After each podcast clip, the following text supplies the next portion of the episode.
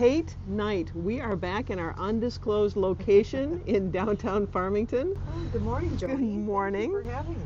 You're welcome. I'm so glad that we've scheduled these on really beautiful mornings, because if it was raining, this would this would not work. Right. Well, you're telling them something about our location. I sort of. I mean, it's outside, it's so outside. I'm just assuming that we'll we'll keep it a secret though, specifically. So we have many many things to talk about. Yes.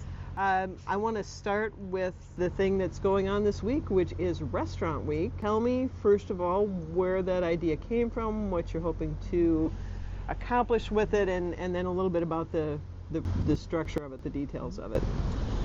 Well, August is typically a lull in a lot of our Michigan downtowns um, for dining out, because we, everyone is trying to squeeze in the last joy of summer. Mm-hmm. Um, And you know, we do that well. We're heading to the beach. We're trying to uh, get some, some extra time in before we head back to school. And this is a very unusual fall, very unusual summer. Um, back to school looks a little different. Everyone mm-hmm. has some more flexibility. We decided to do it in August. We had talked about it um, maybe even only a month ago. So this is a short, uh, short planning, you know, lead time. Mm-hmm. Um, but we feel that it's important to bring folks downtown to experience our patios. So as you know, in June, early June, there was a resolution by City Council to allow us to push outside to the greatest extent possible. Everyone has a, a little bit greater uh, comfort level in being outside during mm-hmm. this pandemic. So pretty much everyone has engaged. Uh, we don't have a so-called district where we shut the street. We have an M DOT highway in Grand River mm-hmm. running through the heart of our downtown. It's a little bit more difficult to shut that down. Right. But we have carved out spaces in patios all over and in parking lots. So the north lot, in the shadow of the, the Farmington Civic Theater mural, yes, yes. there's a Basement Burger Bar, yep. one up slash yep. expanded patio. Brown Dog was very much part of our planning as well. Mm-hmm. There are other circumstances that meant that they couldn't join um, yet this season uh, with hiring their, their employees to come back. Now, we, um, we even have Dennis Page, who just for one week has been up and running. Really? He, I didn't see that. Um, he was cool. a little later than the others and um, joined in a week ago, had it fully set up on Friday at five o'clock, and it was filled about an hour later. That's fantastic. He's been doing it for a long time, so yeah. he um, he brought in a little, little live music, and mm-hmm. um, it's uh, it's been a success. So, in the middle of Restaurant Week, we have Ladies' Night Out. Yes, ladies' night outside. Outside, yeah. that's true. That's true. Yes, yes. So explain to me now how that's how that kind of fits into Restaurant Week and and how it's going to work. Well, there is that theory that nothing makes you want to buy a dress off a mannequin uh, at on the sidewalk outside Close Encounters, like having a margarita next door true. At Basement Burger Bar. True. It's true. There's a correlation. And uh, you have to have something to wear, you know, for back to school online. It, it's, you know, Zoom I meetings, never even stop. Just true. To spice it up for true. Autumn. You know, we're we're looking at how to again remind folks that it's a great time to shop downtown, and these retailers are, I think, doing a stellar job of meeting their customers' needs and mm-hmm. um, just adjusting with the ways they offer their goods and, and ways to reach them. I mean, we have The Vines. You can do a subscription bouquet. They're, they're, I don't want to use the word pivot. How many times have we used the word pivot? I'm tired of the word pivot. No. Let's, but yeah, they, they've, they've transformed their business we model. We are adapting, and you know, we, we are, we're seeing that. Yeah. Gary Garret, Neil Norman, who is, is a COVID nineteen survivor. Yep. Her three businesses downtown. She's taking extra precaution, extra care of her customers.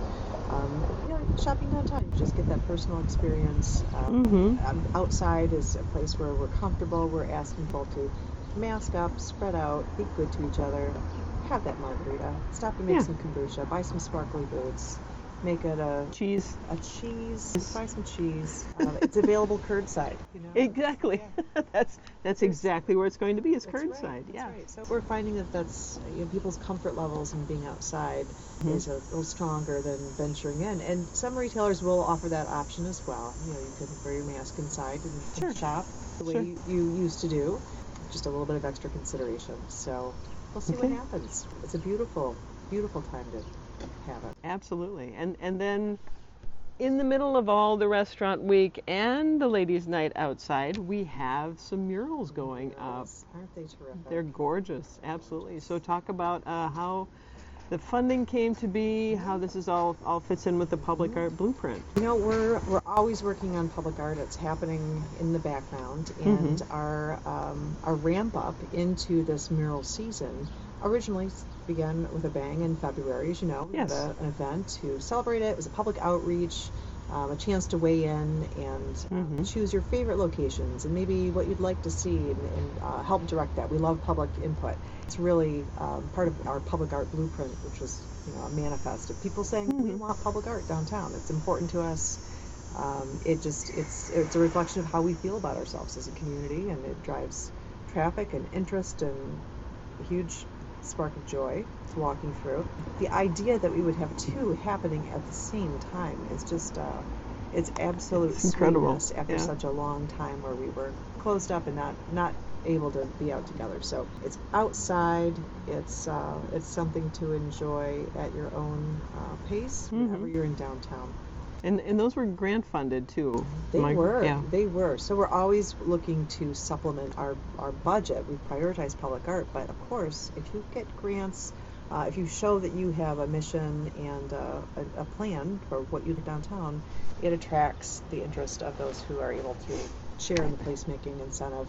The Sunflower Bakehouse was, uh, that location was funded with a G M A R grant. It's the Greater Metropolitan Association of Realtors. So we had a public art committee, um, super powerhouse, Kathy Wan. She's on the Planning Commission, she's very yeah. involved. So she wrote that grant with us and, and talked about Sunflower Bakehouse and their role in the community. Mm-hmm. As you know, Art in the Grand, they, they run a juried art fair, and it's another delightful thing. We thought the good backdrop for that, but wouldn't you know it, while it's being installed, that popped up Saturday and next Saturday. So it was um, an absolute joy, because that's an element that we love at Art of the Grand. Artist was uh, the Sunflower Bakehouse owner's, uh, business owner's brother. Yes. He's a professional muralist, an artist from Louisiana. He was personally impacted by covid nineteen and unable to mm-hmm. travel. And so um, the the bakehouse owners had the consent of the building owner, uh, who's not living in the area any longer, but is happy about the public art. And yes. they obviously thought of Mary Lou Stipoli. So Farmington Powerhouse, uh, and that's a great, uh, I think, point for both murals. If we have Farmington women yes. who are, are installing this art. And so yeah. that was a priority with the community as well. They, right. That really resonates with our hometown spirit. Right, the one the one going up at the Vines, uh, Mac Hartoon, is a Farmington High graduate. Yes, I learned that is. talking yes, to her. She is. Yes. She's a tremendous talent. Yeah. She's excuse me, she's an art student also at O C C. She's a hair designer mm-hmm. um, at one of the um, she's in the Salon Negato yeah. family. Yeah. Um, and she's a powerhouse. What a talent. So her botanical theme is um, such a a nod to the Vines owner, longtime mm-hmm. business owner downtown, and volunteer, yes. Michelle Hines. Yeah. So um, yeah. really, really beautiful. And the two are bookends on Grand River. It really uh, accents that north-south pedestrian access that, you know, kind of cuts through there. Um, the fact that they're happening after such a long spell.